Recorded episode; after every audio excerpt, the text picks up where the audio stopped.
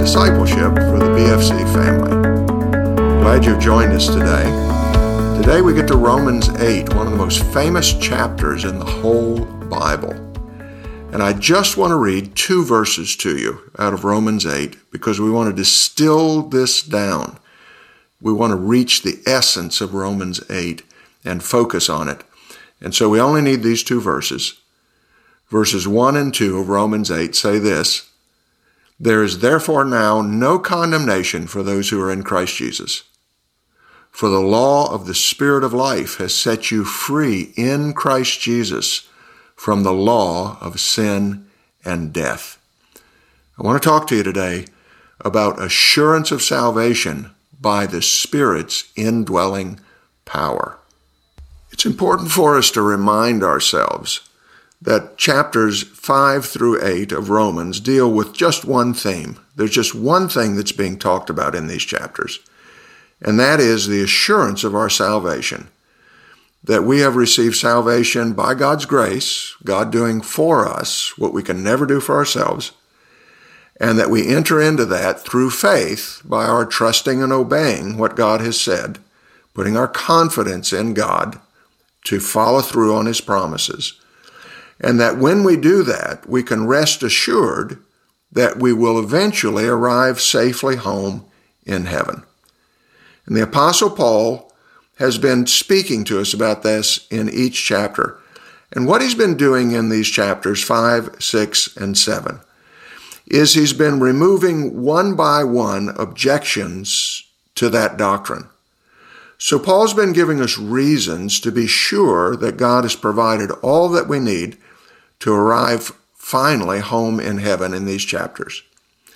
In verse 5, or excuse me, in chapter 5, he begins by saying to us that this assurance that we have is based on our union with Christ.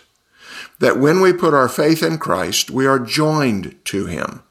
That it's like we're married to Him, so that everything that belongs to Him is counted as now belonging to us this, this wonder, this miracle that we are in Christ is the first step in our assurance. In chapter 6, he tells us that the assurance we have is based on sin's authority over us being broken in Christ. And that is that unlike when we were in Adam, when we sinned, sin had the power to condemn us now that we're in Christ, sin no longer has that power. That when we sin, Christ's sacrifice satisfies the wrath of God against us, so sin can no longer condemn us. And then we get more assurance in chapter 7. And the assurance of chapter 7 is based on the law's power to condemn us being canceled for all who are in Christ. He tells us in chapter 7 that the law had a power to condemn us. But now that we are in Christ, the law no longer applies. It no longer has that power to condemn us. And in chapter 8, the chapter we have before us today, we come to the crescendo, to the great final word on assurance.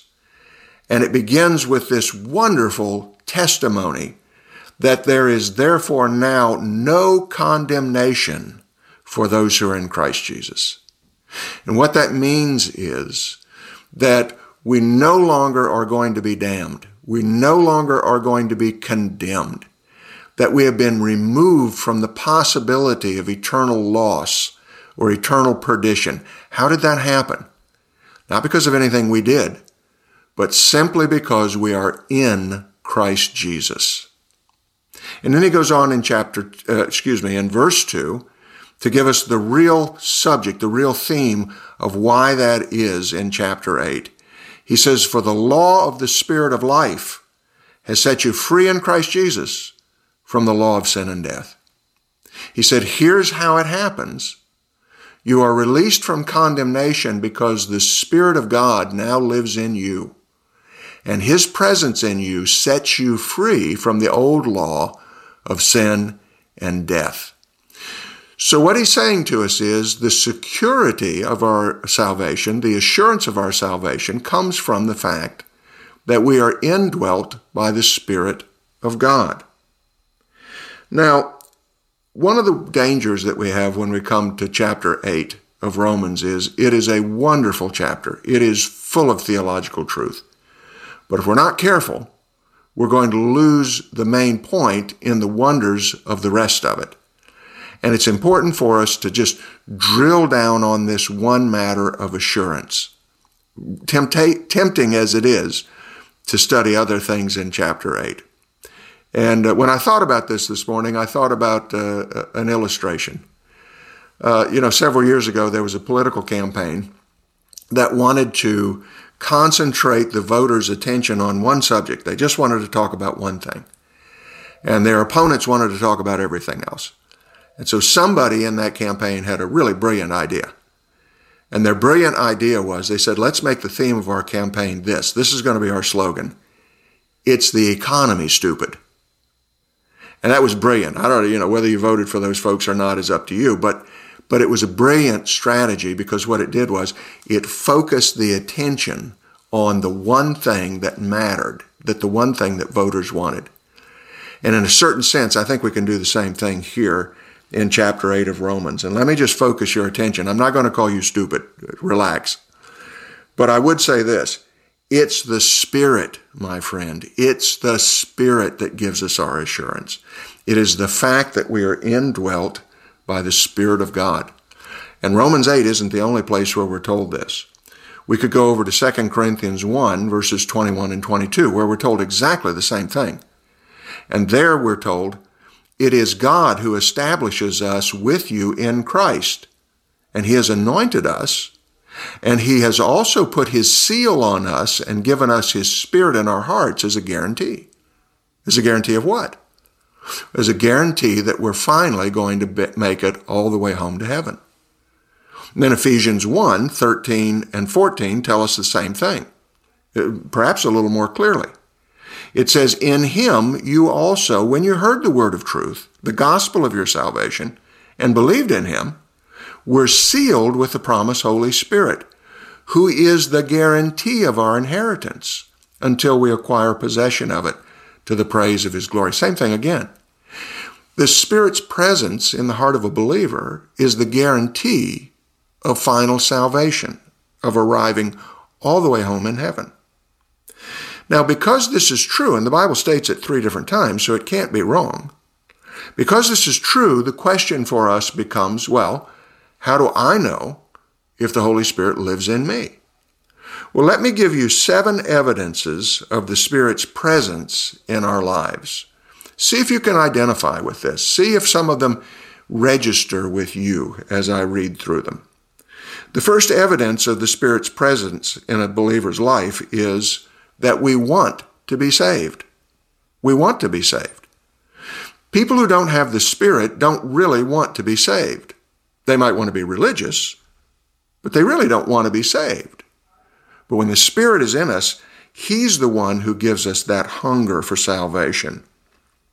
Another evidence is that we're hungry for God and His Word. We want to know God. We want to be close to God, and His Word becomes attractive to us and helps us and ministers to us. We're hungry for God and His Word. A third evidence is that we enjoy hanging out with other Christians. We like being around other people who are believers. We find a joy in church that we didn't have when before we came to Christ. We like hanging out with other Christians. That comes from the Spirit. The fourth evidence is that we sense a certain connection with God when we pray. Prayer isn't just something rote that we babble off. We feel a connection with God as we pray. That comes from the Spirit. Here's another evidence. We want to do what is right. We really do. We don't want to do the wrong thing. There's something on the inside of us that hungers to do what's right. That comes from the Holy Spirit. Another evidence is that we feel more than ordinary guilt when we do what's wrong. You know, before we came to Christ and we do something wrong, we felt guilt for a while. But now that we have come to Christ and we do something wrong, the sense of guilt is on steroids. It's jacked up. That's an evidence of the Holy Spirit in your heart. And then finally, the last evidence is that we come to a certainty about our condition eventually. That there's a growing certainty that we really do belong to Christ. For most people, this doesn't come all at once in a blinding flash. It's something that comes as we walk with Christ and as we get to know Him more and more securely and more certainty over our lives. We feel this assurance of growing in us. That also comes from the Holy Spirit. So the lesson today is just one point, and that is that the same Holy Spirit who brings us to salvation keeps us in salvation. It's the Spirit, my friend. It's the Spirit. Let's pray. Father, we thank you that you bring us to faith in Christ and you seal us with the Holy Spirit. And we love you for that.